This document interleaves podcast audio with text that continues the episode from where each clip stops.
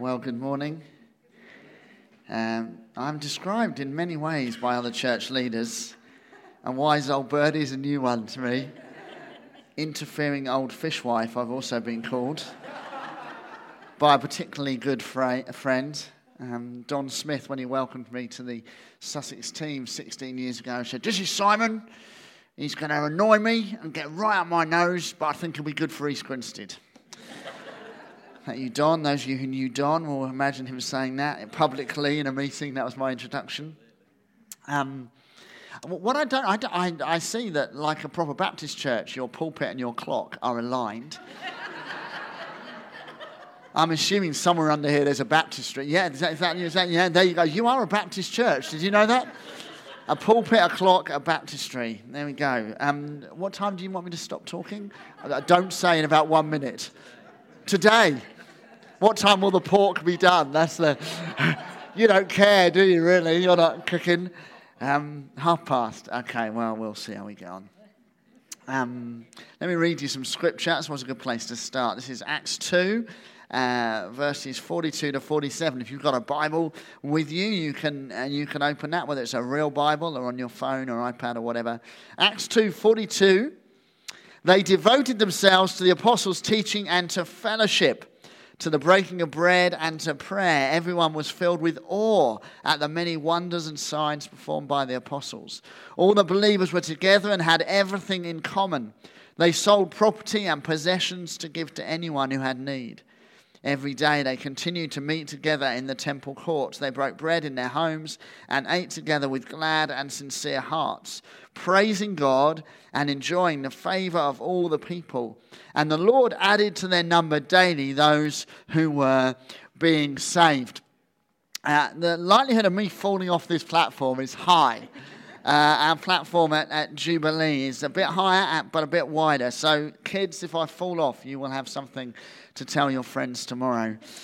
Um, it's great to be with you. Uh, yeah, I do lead the team at Jubilee in East Grinstead, and they uh, send their blessings. I bring uh, uh, blessings and welcomes also from Pete and Sarah Benson, who I know you are getting to know. They were with us for many years. Pete uh, was one of my team for many years, and they are imminently moving to Berlin. They're now within a kind of eight week countdown. I can tell from Sarah and Pete's tweets that they are increasingly panicking about how they're going to do it, but they are going to do it by the grace of God. So it's great to be with you. I have some questions for you. The first one is this What would you like God to do for you in 2018? What blessing would you like God to bring into your life, into your community, into your family, into your workplace, into your neighborhood? What blessing would you God would like God to do this year? So it's interesting the word about birthdays. It fascinates me about Christians. If you're a Christian here this morning, it fascinates me how intentional we are about certain areas of our lives. It fascinates me how intentional Christian men can be about their cars. I have friends in Jubilee, and they would have a spreadsheet for cleaning their car. I kid you not. They are intentional about the state of their car. I have other friends who are unbelievably intentional when it comes to their money. Okay, you're talking spreadsheets, PowerPoint presentations to their children at the beginning of the year. I have done that, but only once. Okay? It amazes me how intentional Christian men and women can be about the insides of their houses hours spent. How many Christian homes have I walked into? And so we're decorating the lounge, and the lounge is covered with little two foot squares of different paint colors. I walk in, they're all the same. But no, this is off white, this is pearl white, this is ocean white. And they can't decide. They spend a year being intentional about the color of the wall in their living room. I have other Christian friends who are unbelievably intentional about their careers. If you ask them where they want to be in their career, in a year, in two years, in five years, in ten years, they will be able to tell you. They will know the courses they are going to do, the training they are going to equip themselves with. It is incredible how intentional Christians can be about their lives until you say, What might God do this year? I don't know. I'm sure He'll do something. Sometimes we go super spiritual. Well, the Lord is sovereign, He will do as He wills. And it fascinates me how the most important aspect of our lives as Christians is often the place we are least intentional. Why is that? Now, I know it's about grace. I know God is transforming us from one degree of glory into another by the Spirit. We know it's a work of God. But, friends, can I encourage you to hear the word that was brought and ask yourself the question how intentional am I being about my walk with God? And my question for you this morning is how devoted are you? How devoted are you? I've asked you, well, what would you like God to do? What blessing would you like God to do this year? And I'm asking this question how devoted are you? At Jubilee, we're asking ourselves this question at the moment. What does it mean to be devoted? We're told in Acts 2 42, they, that's all of us, devoted themselves. They devoted themselves. And this morning I want to look at this phrase they devoted themselves to the fellowship. How devoted are you to this fellowship? I'm not asking you what do you do. You might go, oh, I'm very devoted. I'm on three teams. I'm on the chair team, the kids team, and the car parking team. I'm not asking what you do. I'm saying in your heart, how devoted are you? How devoted are you to this fellowship? Now, before I dig in, I want to make one disclaimer. I'm going to talk this morning a lot about what happens as a church community. But I'm well aware that God is as interested as passionate about what most of you are doing tomorrow morning getting on a train, going to work, going to the school, going to the college, meeting with a client, whatever it is you do, caring for children or elderly relatives. I am aware that God is passionate about what happens tomorrow morning. God is, there is no sacred secular divide in the mind of God. Jesus spent 10 times as much time growing up and running a household and working as he did in ministry. But this morning, I wanted to ask us this question How devoted are you to this group of people in here? When they hurt, do you hurt? When they rejoice, do you rejoice? When they cry, do you cry? So we're going to ask the question what is fellowship? What does fellowship mean in the Bible? And we're going to look at how we build fellowship together. And we're going to look at why it matters. That's where we're going. So, what is fellowship? I grew up in a Baptist church. That's how I know that a Baptist church should be organized like this. And for many, many years, at the end of every single service, we would say the grace to one another the grace of our Lord Jesus Christ and the love of God and the fellowship of the Holy Spirit. So, you really are Baptists. I, I feel so at home. I could tell there was a special anointing in the room. What does that word fellowship mean? It's become a bit of a religious word, hasn't it? What does it mean? Well, the Greek word, as you no doubt know, is the word koinonia. Koinonia. And it's a strong word. It's a much stronger word than fellowship. In the message, the message translates this little bit of scripture like this That day, about 3,000 took him at his word were baptized and were signed up. They committed themselves to the teaching of the apostles, the life together. It's rare for the message to actually get it right, but here it does. Okay, it's very helpful, the message, in terms of helping us read Scripture and get Scripture in us. But in this paraphrase, it almost unpacks better than something like the NIV, this word koinonia, because it talks about this life the life. You see, koinonia does not have its foundation in the fact that you love one another. No, koinonia has its strength in the fact that Christ loves you. You see, koinonia is about fellowship around Jesus. It's not talking about friendship, it's not talking about membership. It's not talking about being nice to one another. It's talking about community that has Christ at its center. This is what John says in one of his letters. He says, That which was from the beginning, which we have heard, which we have seen with our eyes, which we have looked at and our hands have touched. This we proclaim concerning the word of life. He's talking about Jesus. The life appeared. We have seen it and testified to it. And we proclaim to you the eternal life which was with the Father and has appeared to us. We proclaim to you what we have seen and heard, so that you may also have fellowship koinonia, with us, and our fellowship, koinonia, is with the Father and with his Son, Jesus Christ.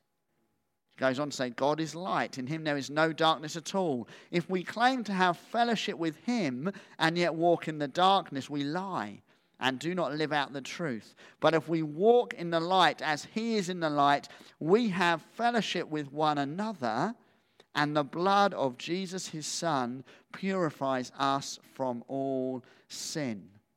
Philippians 1 says this I thank my God every time I remember you. In all my prayers for all of you, I always pray with joy because of your partnership or fellowship or koinonia in the gospel from the first day until now being confident of this, that he who began a good work in you will carry it on to completion in Christ Jesus our Lord. You see, koinonia, fellowship, has Christ at its center. If Christ is not present, there is no koinonia, there is no true fellowship. I play rugby on a Saturday afternoon, and uh, I love my club. I love the fellowship we have as a club. We are united around a, a, common game, a common cause, and there's real friendship there. And I'm called under Scripture to love those at my rugby club, and I do. Over the last decade, they've become real friends, and we care for one another. But I don't have koinonia with them, I don't have fellowship with them because we're not one in Christ. Now, I'm very fortunate there are three or four guys in that rugby club who are also part of Jubilee. And the relationship I have with them is different because we are one in Christ. We are indivisible in Christ. We have fellowship in Christ. And you know what? The other players in our team, they notice. They know there's a difference. They know that I love them. I'm the um, club chaplain now, which is a great privilege. And the guys know I love them. I'm for them. I pray for them. I encourage them. But they know with Matt or with Joey or with Dan or with Ash, there's a different relationship. Why? Because we have koinonia.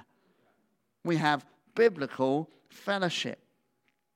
Indeed, this is why we are described in the church as brothers and sisters. If we were in a different tradition, if we were in a Pentecostal tradition, we would call one another brother and sister when Ian and hosting the meeting so well, he would have said, Thank you to this brother and this brother and this sister. Thank you to the brother, he would have said, for leading us in worship. Thank you for the, to the sister who sang so beautifully. That's what he'd have said, wouldn't he? Thank you to the young brother on the drum kit. What a great drummer. Okay? All right? Invest in that young man. I've noticed as I get older that policemen, teachers, and drummers are all getting younger. See, we are brothers and sisters in Christ. That is a biblical reality. I am declared under Christ a son of the Father and a brother of the Son. Therefore, we are related. We exist in a state of koinonia. Well, I don't really like some of the people in my church. Tough. So, you are related. If Christ is your brother and God is your father, then the person sitting next to you is your brother or sister in Christ. That is the biblical reality. Koinonia, therefore, fellowship is a unique state with its foundation in the life, death, resurrection, ascension, and return of Christ. It's a given. It's not based on you or me. It's based on what Christ has done and will do. Again, scripture. Is not the cup of thanksgiving for which we give thanks a participation or koinonia in the blood of Christ? And is not the bread that we break a participation, a koinonia, a fellowship in the body of Christ? Because there's one loaf, we who are many are one body. For we all share the one loaf. It's not complicated. There's one Christ. You know, we love saying to people, don't we, on our Alpha courses, there's one way to God. Christ is unique. Absolutely, Christ is unique. Therefore, fellowship, koinonia, is unique. Being part of the church is unique. There is nothing like this. Oh, but I have better friends outside the church. That's fine, but you need to know this is unique. There is nothing like this.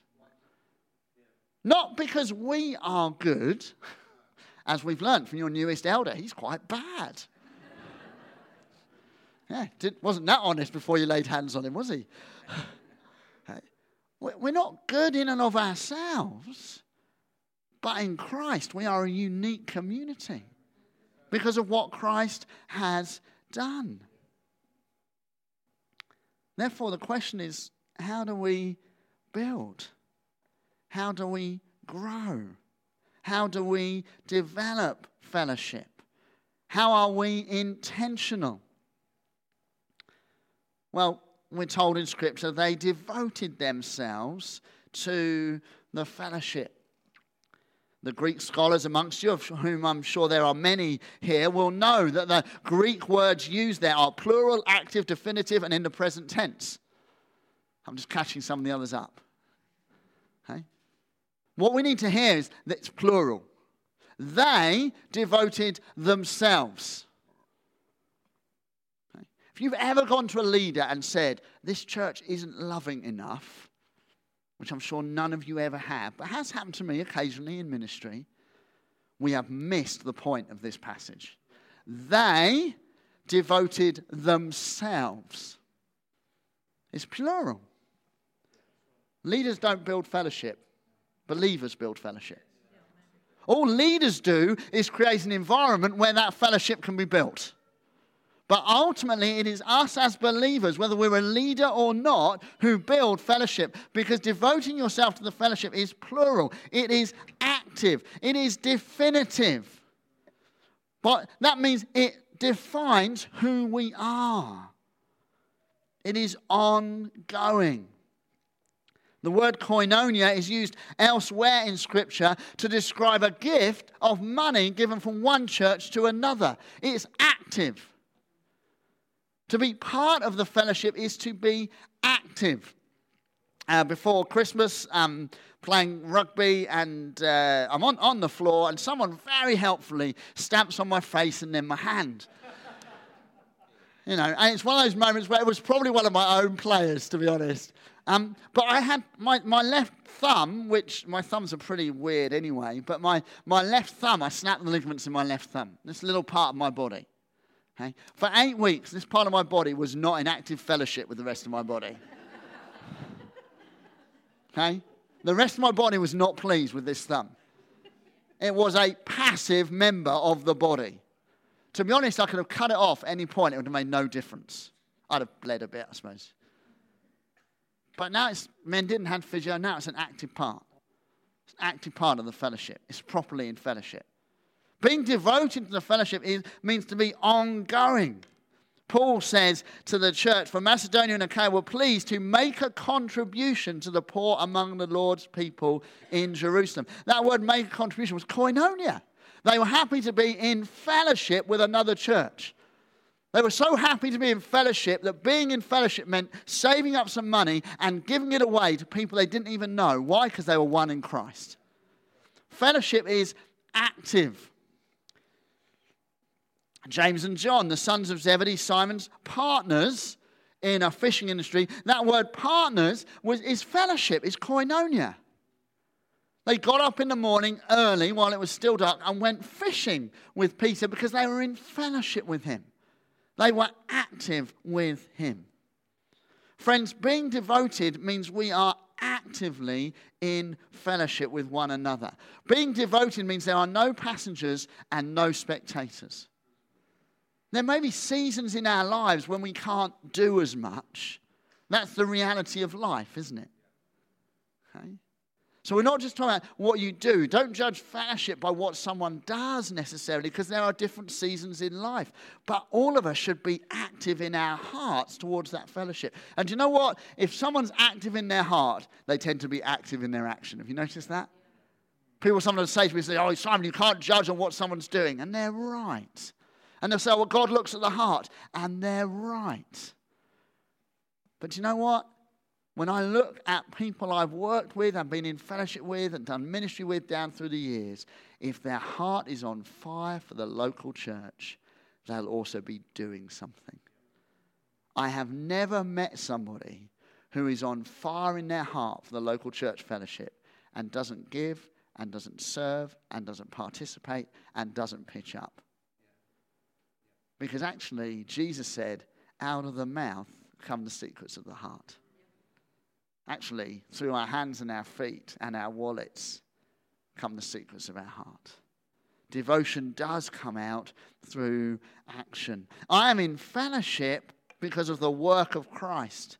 And my new state in Christ will mean I'm active in the activity of the fellowship. And I'll do that through the apostles' teaching, through prayer, and through the breaking of bread. See, if I'm devoted to the fellowship, if I'm in koinonia, of course I'll be devoted to the activities of the church. How can I not be? I belong in koinonia because of Christ's activity. That is my unchanging security. Isn't that wonderful? Yeah? I am part of the fellowship because of what Christ has done. Therefore, I am secure. My identity is secure.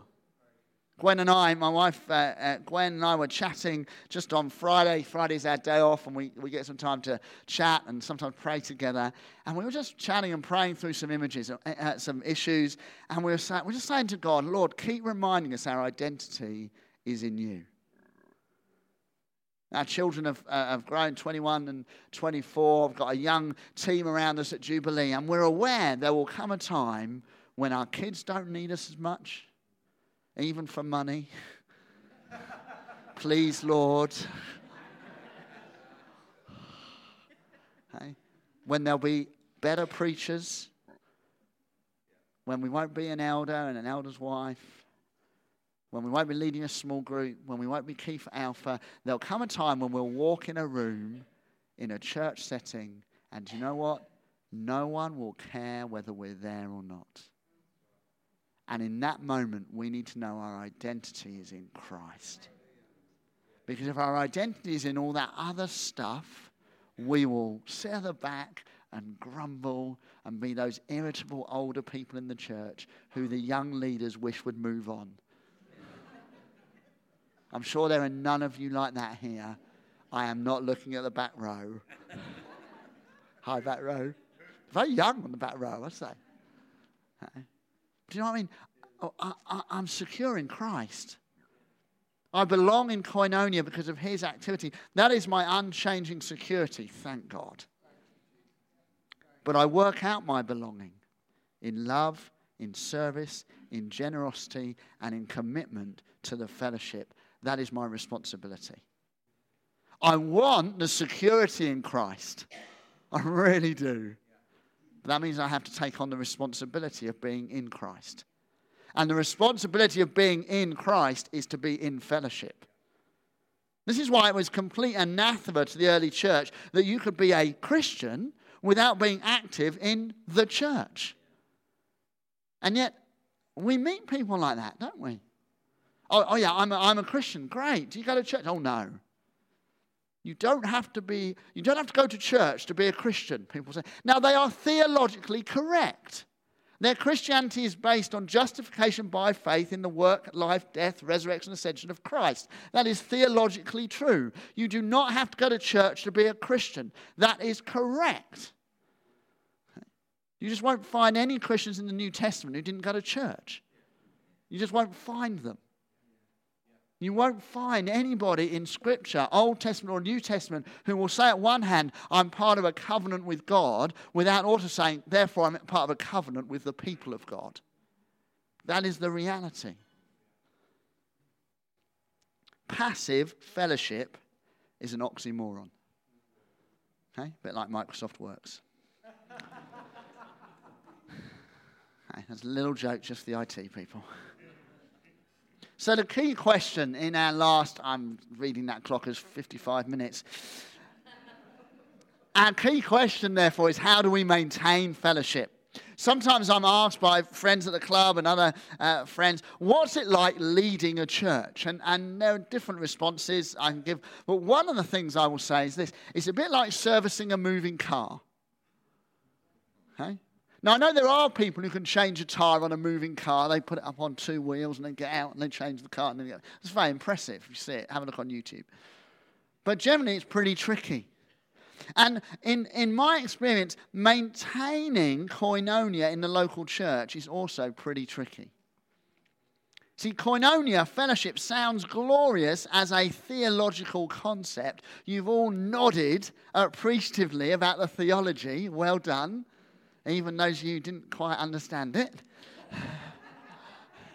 okay, well done. Just learn to nod and smile. Okay. See, we appreciate the theology. The trouble is me. Thank you.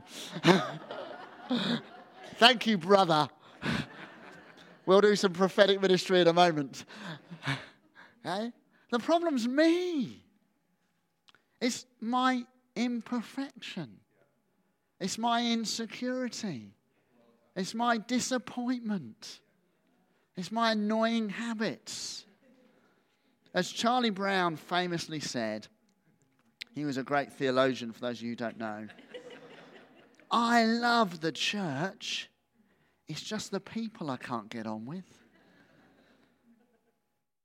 You see, how do we make every effort to maintain unity? That's what we're talking about here. At its core, fellowship is about unity. Its foundation is our unity with Christ. I am seated in heavenly places with Christ, so are you. That's our security. But we have to work out that in fellowship, in unity. How do we make every effort to maintain unity when, let's be honest, some of us are pretty hard to get along with? As I say to Gwen, my wife, I know I'm tricky, but imagine if I didn't have the Holy Spirit.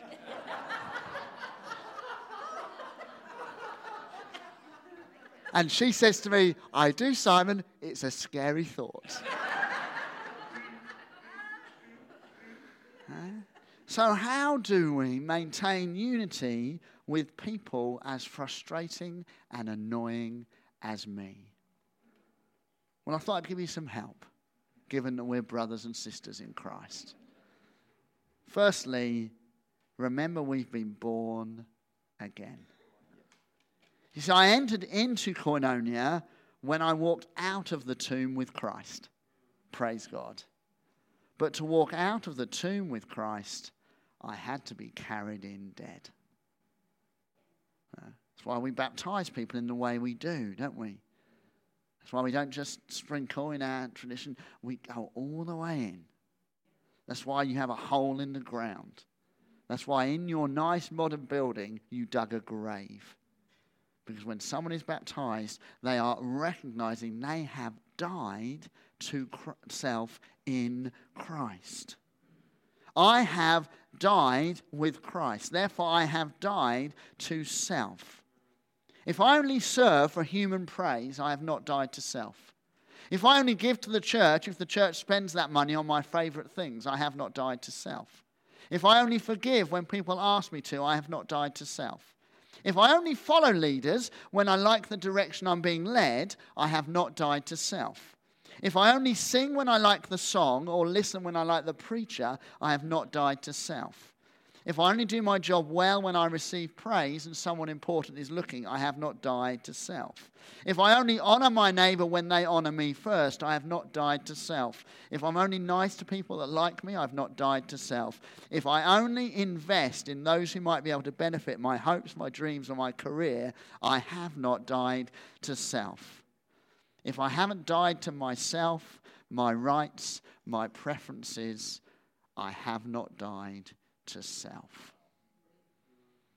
The only way we can maintain unity with people who frustrate us and disappoint us and annoy us is to recognize we are already dead. And the dead don't get annoyed by annoying people because they're dead. Even the dead like listening to my preaching. We need to die to self. I am so looking forward at one level to glory. I'm looking look forward to my resurrection body, which amazingly is going to be even better than this one. I don't know how. huh? you know what I'm most looking forward to? Not having to think of myself. Because it's so exhausting, isn't it? So exhausting thinking about ourselves. Will people like me in this setting? Will they listen to me? Am I wearing the right clothes? Have I got spinach in my teeth? All these things. I, but all these things we worry about. Do I look fat in this outfit? Does this outfit suit me? Yeah? Am I trendy enough? Have I got the right friends? Have I got enough friends on Facebook? Am I watching the right things, reading the right things, thinking the right things? It's exhausting, isn't it, this self? If only it was dead. If only it was dead and it didn't matter whether I was trendy. If only if it didn't matter if people listened to me. If it didn't matter if people noticed me in the crowd. If only that stuff didn't matter. If only someone had died so that, that stuff didn't matter. Oh, praise God. Someone has. You see, I can only get disappointed with you if I'm thinking about me. I can only get frustrated with you if I'm thinking about me. I can only get angry with you if I'm thinking about me. But if I've died and I'm thinking about Jesus and how you're doing with Jesus, funnily enough, the fact that you sat in my chair on Sunday or parked where I always park, and don't they know I always park there because that's where we always park, which I'm sure never happens in this church. Some of that stuff doesn't matter. Doesn't matter. We need to remember we've been born again. We need to remember we are dependent on the Holy Spirit. I don't know if you've noticed, but Acts chapter 2, verses 42 to 47, is in between Acts 1 and Acts 3. And that's, sort, that's a sort of theological genius that you learn at university. Okay? What happens in Acts 1 and the beginning of Acts 2? The pouring out of the Holy Spirit. What happens in Acts 3 to 28? Revival. What sits in between? They devoted themselves. We are dependent on the Holy Spirit. Jesus said, Wait in Jerusalem until you've got more knowledge, until you like each other more, until the political climate is better, until the house price drops, and then you can move somewhere to plant a church. No. Wait for the Holy Spirit. Wait for the Holy Spirit. Unity outside of the Holy Spirit is impossible. Which is why, when you're really annoyed with someone, the very best thing you can do is spend 30 days praying for them every day and asking the Holy Spirit to transform your heart towards that person. It's really annoying because God always does it about day three. And usually makes you then go and talk to that person, which is also really annoying because you had a long list of things that they needed to sort out, which the Holy Spirit has just sorted out in you, and you have to go to them and say, I'm really sorry, I need to sort these things out. Can you help me? It's work of the Holy Spirit. We are dependent on the Holy Spirit. I cannot love you in my own strength, and I can guarantee you can't love me in your strength. You need a lot of Holy Spirit to love people like me. Thirdly, unity matters, so sort it out. Sort it out. Okay? Matthew says this if your brother or sister, hear those words. So these are the people who are in fellowship with you, your brother or sister. Why are they your brother or sister? Because they're in Christ with you. If your brother or sister sins against you, says Jesus, go and point out their fault just between the two of you. If they listen to you, you have won them over, or you have restored koinonia. It's not complicated. The most annoying bits of Scripture are the bits that are really simple, but I don't want to do. Okay? If your brother or sister sins against you, go and point out their fault just between the two of you. If they listen to you, you have won them over. And the tone of the Greek is not, go and point out their fault. That's how we read this passage, isn't it? Adam, he's done something bad, and I'm going to tell him. And if he doesn't repent, I'm going to get a couple of other guys who are a bit cross with Adam. I'll choose them carefully. I'll make sure they're two people who've also got annoyed with Adam about this habit he's got, and we will tell him together. And we will all point our fingers at him until he sorts it out. And if he doesn't sort it out, then we will go to the church and the eldership. And if he doesn't sort it out, then we will publicly humiliate. That's how we read this passage. It's a nonsense. Absolute nonsense. My sister, I've got one sister. She's older than me, and I'm ashamed to say, more intelligent than me. If she's upset me, I just want to be restored. If Gwen's upset me, I just want to be restored. I don't want to point out her fault. But what all this is saying is there's something in the way, get it out of the way. I love the way it, it, says there are two people that I have permission to talk to about this issue. Okay? Just imagine for a moment me and Adam have got an issue. We haven't, just to let you know. Okay? I don't think. Anyway, all right? well, that was, that was close, wasn't it? okay? So, you know, so I've got two people biblically that I'm allowed to talk to about it. Who are those two people? God and Adam. Okay, why do we talk to other people then? Why do we share it for prayer with other people? Stop doing it. Now. If I've got a problem with Adam, I should talk to God first to check actually whether it is a problem that Adam's caused or more likely me. Nine out of t- ten times, I won't need to go and see Adam because the Holy Spirit will point it out it's all me and my insecurity. Always fun when God does that. the one in ten, I get to go and talk to Adam about it. I to say, Adam, I feel like we're not in fellowship. I spent some time with God, you know, and, and I've kind of repented some stuff, but I just feel maybe the, the way you introduced me earlier.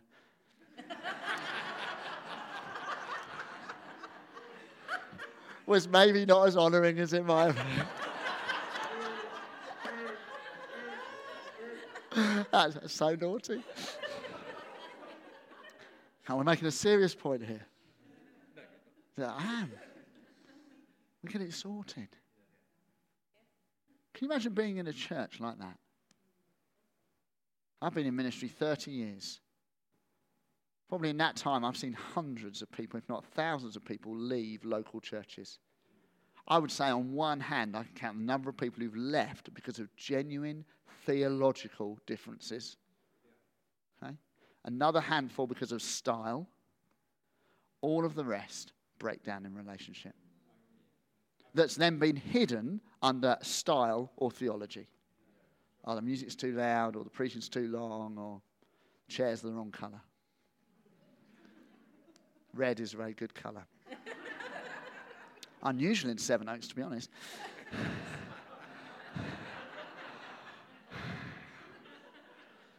Amazing. Imagine a church where, when there was an issue between two people under Christ, they talked to God first and then the person and didn't talk to anybody else about it. We would maintain unity, sorting out. Fourthly, prevention is better than cure. I rarely fall out with people I have a real relationship with.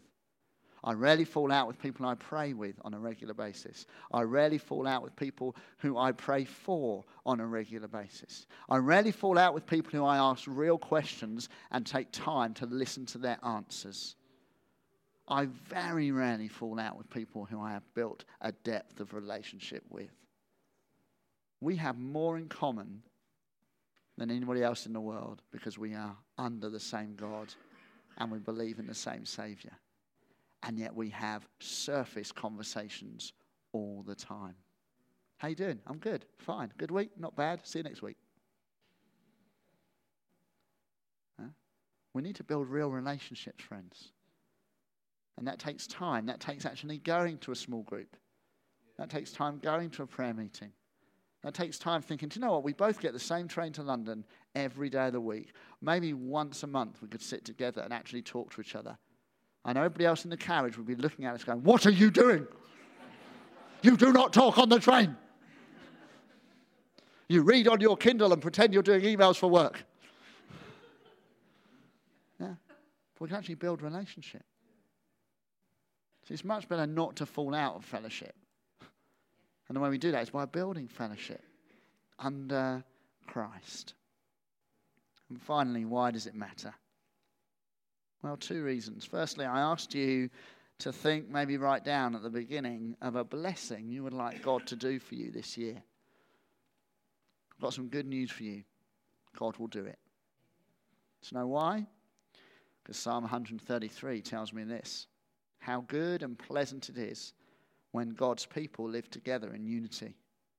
It is like precious oil poured on the head, running down on the beard, running down on Aaron's beard, down on the collar of his robe it is as if the dew of Hermon were falling on Mount Zion. For there, where there is unity, the Lord bestows his blessing, even life evermore. Sometimes I get cross with God because he's not answering my prayers, but I'm out of fellowship with someone. I'm out of fellowship with someone. So I can't answer my prayer. I can't make my friend saved. There are loads of things outside of my control. I should be praying about those. But there are things that are inside my control. One of those is fellowship. One of those is unity. One of those is honor. One of those is encouragement. One of those is affirmation. One of those is listening. One of those is care. One of those is love. They're all in my control. It's about time I started doing the things that are in my control and let God look after the things that are in His control. The other reason why this stuff matters is that you are a prophetic people. You are a prophetic people. So, this koinonia, this fellowship, which at the moment is unique to the church, is meant to be how the world works. It's meant to be how Sevenoaks works. It's meant to be how Kent works. It's meant to be how government works. It's meant to be how business works. It's meant to be how the nation works. It's meant to be how families work. This was God's best. He walked with Adam and Eve in the cool of the evening. They were naked and knew no shame because they were in perfect fellowship with God and perfect koinonia fellowship with one another. And God is looking to restore this nation and the nations and the way God is doing that is through the church. And the local church is a prophetic statement to its community. And when the church, when the world looks in, it should look at a people who are so unified, so in fellowship, with all their different colors and flavors and beliefs, but so in fellowship that the world should look in and go, I want to be part of that. There is a prophetic calling when we devote ourselves to the fellowship. Let's pray together.